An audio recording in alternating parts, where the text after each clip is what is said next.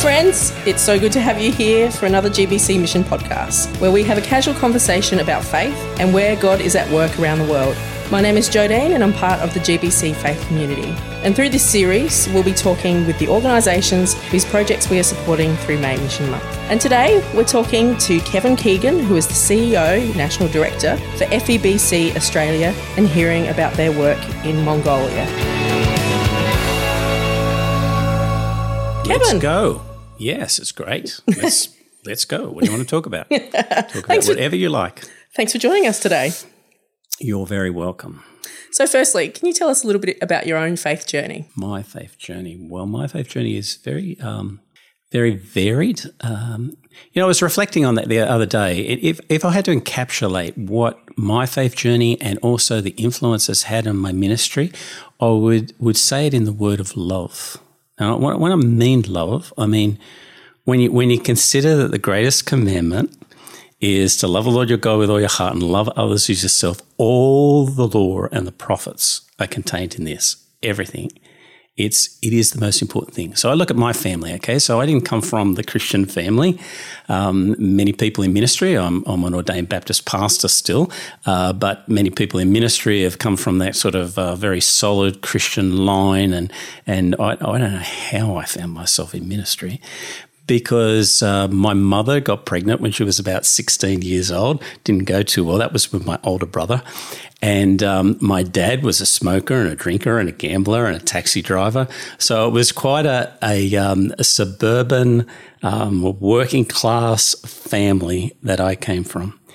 But I tell you what, um, one of the things, even though within that dynamic was a sense of love, a sense of uh, worth, a sense of value of who we were, regardless of whether we failed or not, we were still cared for.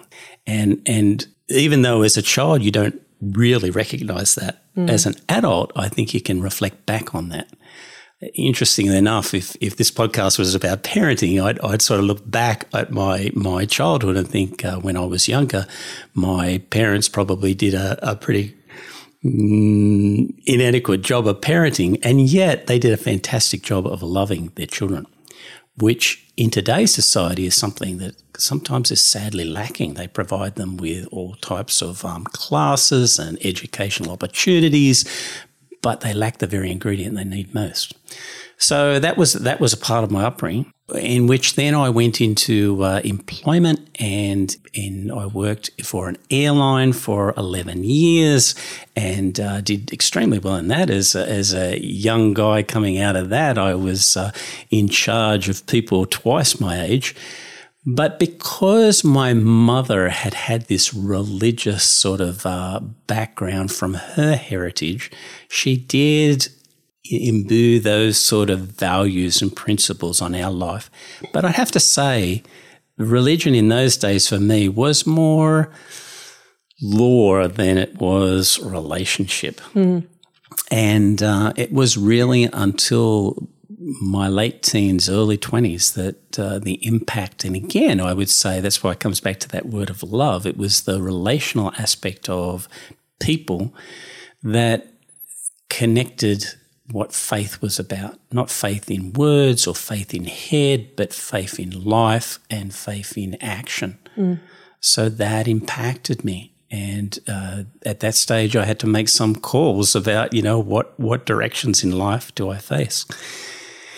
And so, because I'm one of these people who get very um, committed to things, um, that caused me to leave a, a, place of employment with two young children, one 18 months, one six months, to, to jolly go into theological college. What a crazy, crazy thing that was to do.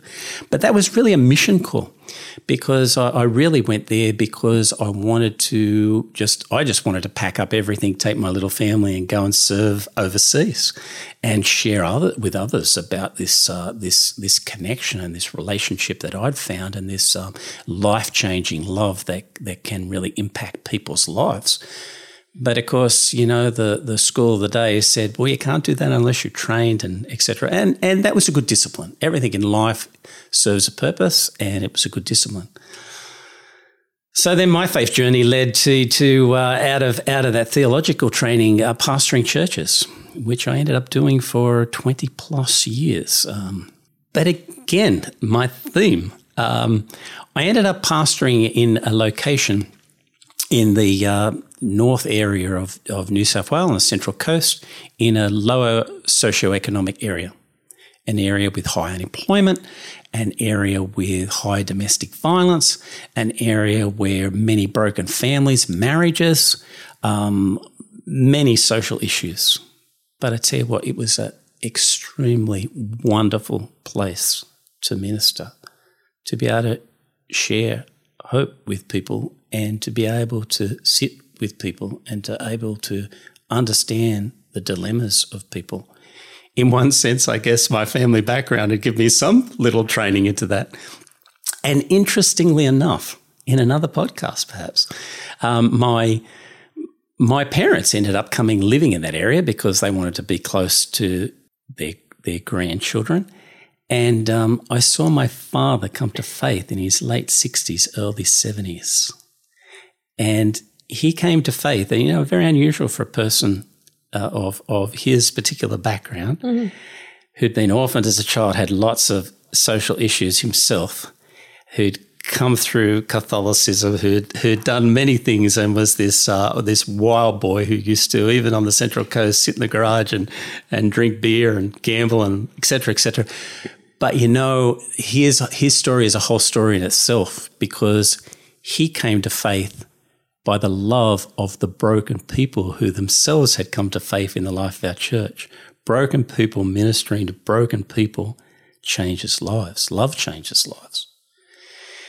And then, lo and behold, um, coming out of that ex- experience, um, going to a, um, being called to a very large, uh, wealthy, affluent area in the n- northwest of Sydney, where probably was a dramatic culture shock for me because people are very able to placate their difficulties with their resources. So, after a short time there, I found myself um, looking again at what my calling was. Where, where was I supposed to be? So, you know, I took some time out. And, uh, and again, God was very gracious. People were very gracious. I was um, funded by people to say, why don't you just wait on God and see where He would have you in your next journey of life? Mm. Which was very kind of them to do that. And uh, God led me into the very place that I started off in mission. And in a mission that was kind of uh, technical, pulling in my, it was like a convergence. They often talk about convergence in ministry and life and a convergence of, of various aspects of my, my career when I first started off my working life, my ministry, because my ministry had a lot to do with uh, consultancy and helping not only the local church but churches across New South Wales, and and structural and and missional, and then brought myself into into a role where I now am in Far East Broadcasting FEBC, where over the last uh, almost 10 years now that I've been in this role, God has used those various gifts in different ways with local leaders and local people. And I guess the, the thing that, that impacts me the most still is the way that love changes lives on the field. It's not their theological knowledge, it's not their doctrine that they're taught. It's acts of kindness and love in the name of Jesus that changes lives and transforms hearts and changes attitudes and rebuilds communities. And it's unbelievable. So every day I hear stories from colleagues in, in various parts of Southeast Asia or Central Asia or the Middle East or Africa where impacts have been made. So, yeah, that's I hope it gives you a bit of an overview of quite a journey. Yeah. That was a, a 30,000 foot view of a very vast, expansive story. Um, and so many, uh, obviously, chapters and ones that are still unfolding. Can you tell us a little bit about the work of FEBC across the globe? FEBC is is is one of those organisations that um, is not widely known and yet has been around for over 70 years. And when I say not widely known, it probably was many years ago. And but FEBC uses media. So primarily radio, and that's what it was kind of mostly known for some years ago when radio was such a powerful medium, when people would listen to radio dramas and listen to the cricket on radio and all of those things. But then media changed, and we have continued to change with it. And so we use various uh, mobile apps and, and online broadcasting, and in fact, uh, new means of, of media that aren't even as well known in our, our uh, with people today as far as our interplanetary filing system um, strategies that will get rolled out in decades to come, but much, much better ways of communicating. But we still primarily use radio because in most parts of the world, even though there is television and other medium, that's what people listen to. When mm. they're working on the field, or if they're they're closed in a in a, in a place because of persecution or or various religious um, backgrounds. So FEBC is a, is a mission that uses media to speak into the lives of people, but it's not a one way medium. It's it's about getting to the people. It's it's it's about mixing with the community. It's finding what their needs are. It's carrying out interviews like we're doing here. It's it's it's like talking to people and then sharing it back sharing and giving voice to people. And so it deals with many issues. It finds out what the issues, whether they're health issues, whether they're, they're educational issues, whether they're attitudinal issues to do with, with the rights of, of women or children, or, or whether it's changing behavior. It's uh, emergency communications in times of disaster and tsunami or earthquake or volcanoes or, or various things of being able to provide life saving, life giving information. And in many places, as far as in a, in a Christian way, it's and educating people who maybe only through media are able to, to listen, to grow, to be nurtured, to be encouraged, to be mentored. And so it utilizes that as well. And media is powerful. You, um, you not only speak to one person, you speak to hundreds at a time. So, and then therefore, then we use media to then work in with other organisations. So, other organisations come and do various radio programs or podcasts or online um, programs to do with people. So, we work very much in partnership with all mission, whether it be World Vision, Tearfund, OMF, SIM, Wycliffe, um, all of these organisations to work together to impact lives. Mm. Yeah. Mm. So we're supporting uh, a project in Mongolia this year, which is kind of an extension from last year's project, but moving to the mining town of Nalaikh. And um, I don't think many people have gone to Mongolia. Can you tell us a little bit about it? What, what's it like? Well, well, people need to understand first the history of Mongolia. Right, so so Mongolia today is is a separate nation. It's it's it's probably the second largest um, landlocked sort of nation that that is that exists, but most people wouldn't have recognized it during the time of the, the Soviet Union because it had been a part of Soviet Union from from around the um, the 1920s. So it was all swallowed up in that.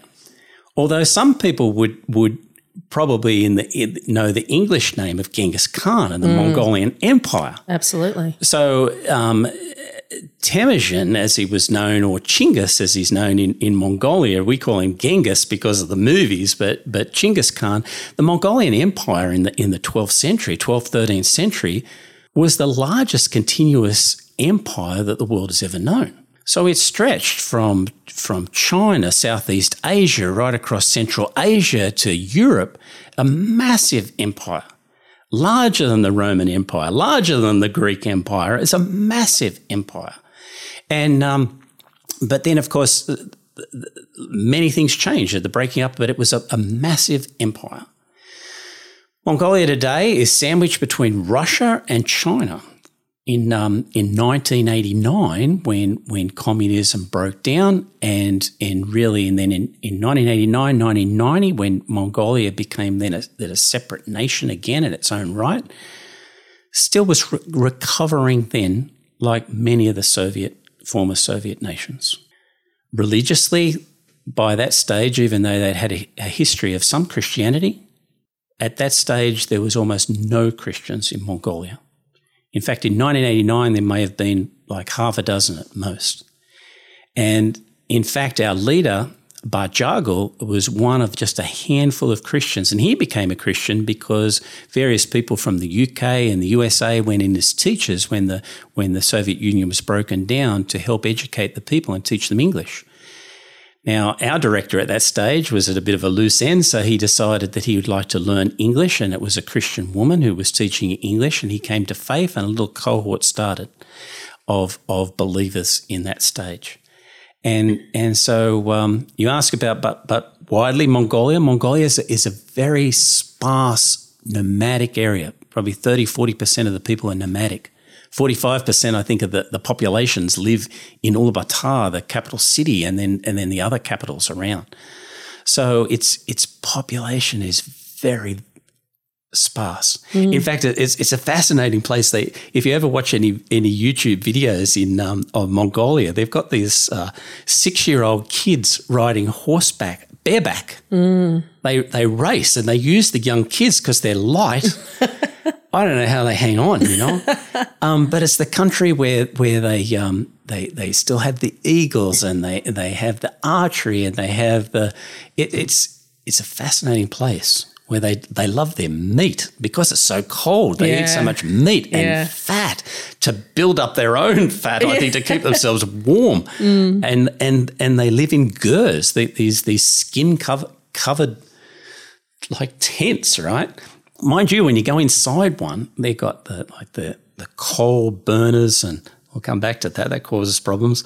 And they're, they're lined with skins that they're beautiful inside. But I remember I remember driving many hours out into a rural area, and there was uh, uh, a few girls there, and and, and years ago, of course, when because they're nomadic, they would stick them on the back of, of horses and things. These days, you see gers on the back of like trucks. It looks, doesn't look, quite the same yeah. as the history. Modern but, um, interpretation. Um, but they're, they're toilets, right? Their, their, their toilets only come up to like waist height and they're outside. Wow. And like it's down to minus 40, right? And it's got no roof and it's just a few walls. And you sort of think, yeah.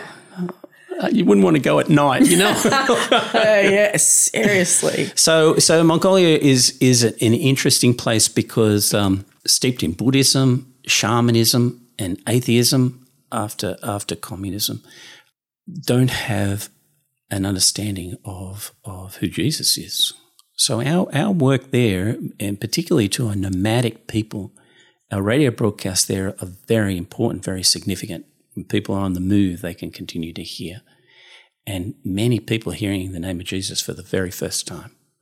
Uh, some of our programs uh, are at Christmas time where they, they do carols and they, and they tell the Christmas story, people hearing the Christmas story for the first time, giving them at the same time blankets or cups of hot soup or, or caring.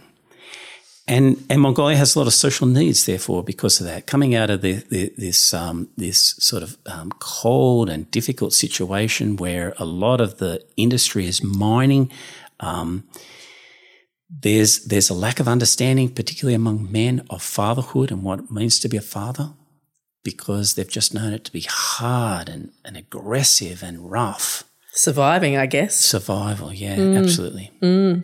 So we try to teach them about the father heart of God and what it means to be a father. And they're very receptive to that mm. because they understand that there's been that lack in their own lives and they don't want to be a harsh father mm. to their sons and their children. But they don't know how to do that. They've mm. never had any models of that. So, and, and even for the church, um, when you understand that that the majority of believers have only come to faith since 1990, you could say. So only 30 years. We're only talking 30 years. So here is a first generation church. First generation church is a church where there's, there hasn't been a church before. And so in this in this environment of a first generation church, they don't have what we take for granted here. They don't have the mm. traditions. We argue against traditions. As a pastor, I, I would sort of say, you know, you'd beat your head against a wall about some traditions, but you suddenly realize that some of the traditions that we, we do value, that we stand on as an anchor, they don't even have. Mm. So when things go wrong, they don't understand that God is a faithful God and that even when things go wrong, you know, lo, I'll be with you, even though you walk through dark valleys, and I am there. And mm. fear not when you go through those those rivers and those waters, because I am with you. And that needs to be reinforced because when things start to go wrong, they say, well, what is this faith? Mm. But there is no understanding or heritage of, of those that have walked that journey before that can encourage and, and uphold. So a part of our, our, our broadcast is, is storytelling and, and relaying that and, and testimonies of faith and, and almost like when Paul wrote the letters to the early church, that was first generation church. Why did they go through those difficulties? Because it was a new journey for them, and it is for these people today. Mm. Yeah. So, can you tell me a little bit more about the media programs in this project and how they work in a Mongolian context? So, the media programs that we operate there in, in Mongolia address then some of the social issues that are being faced in Mongolia. And so they're, they're very focused. They're, there's programs that are focused towards women, that are focused towards men, that are focused towards mothers and children. Um, and the programs again operate in the in the context of, of first finding out what are the needs of the people. So starting where the people are at. So whether it's it, it's it's with men with fatherhood, you know, how do we deal with that? With this, whether it's with men with uh, um, their sadly their abuse with women. And and you know like what are the triggers for that? What causes that? Uh, for women to find out well how do they cope in these situations? What resources do they have available? Um, uh, what sort of care do they need? What sort of um, and, and and and running sort of focus groups of those things having discussion times and then drawing on that information to put together uh, our our broadcasters are very skilled and they also draw on the resources of others. So we work with counselling organisations, we work with other government organisations that have these sort of uh, um, programs that they want to disseminate. So they can only go to one town at a time. And if people are on the road and they're nomadic, how do they actually reach these people? So what we do is we give voice to those things through media to be able to reach those people that are mobile that are that are outlying in cities or that are in cities that are closed off. Because some of these issues, whether it be abuse or, or violence or or some of the sad things that we recognise, are behind closed doors.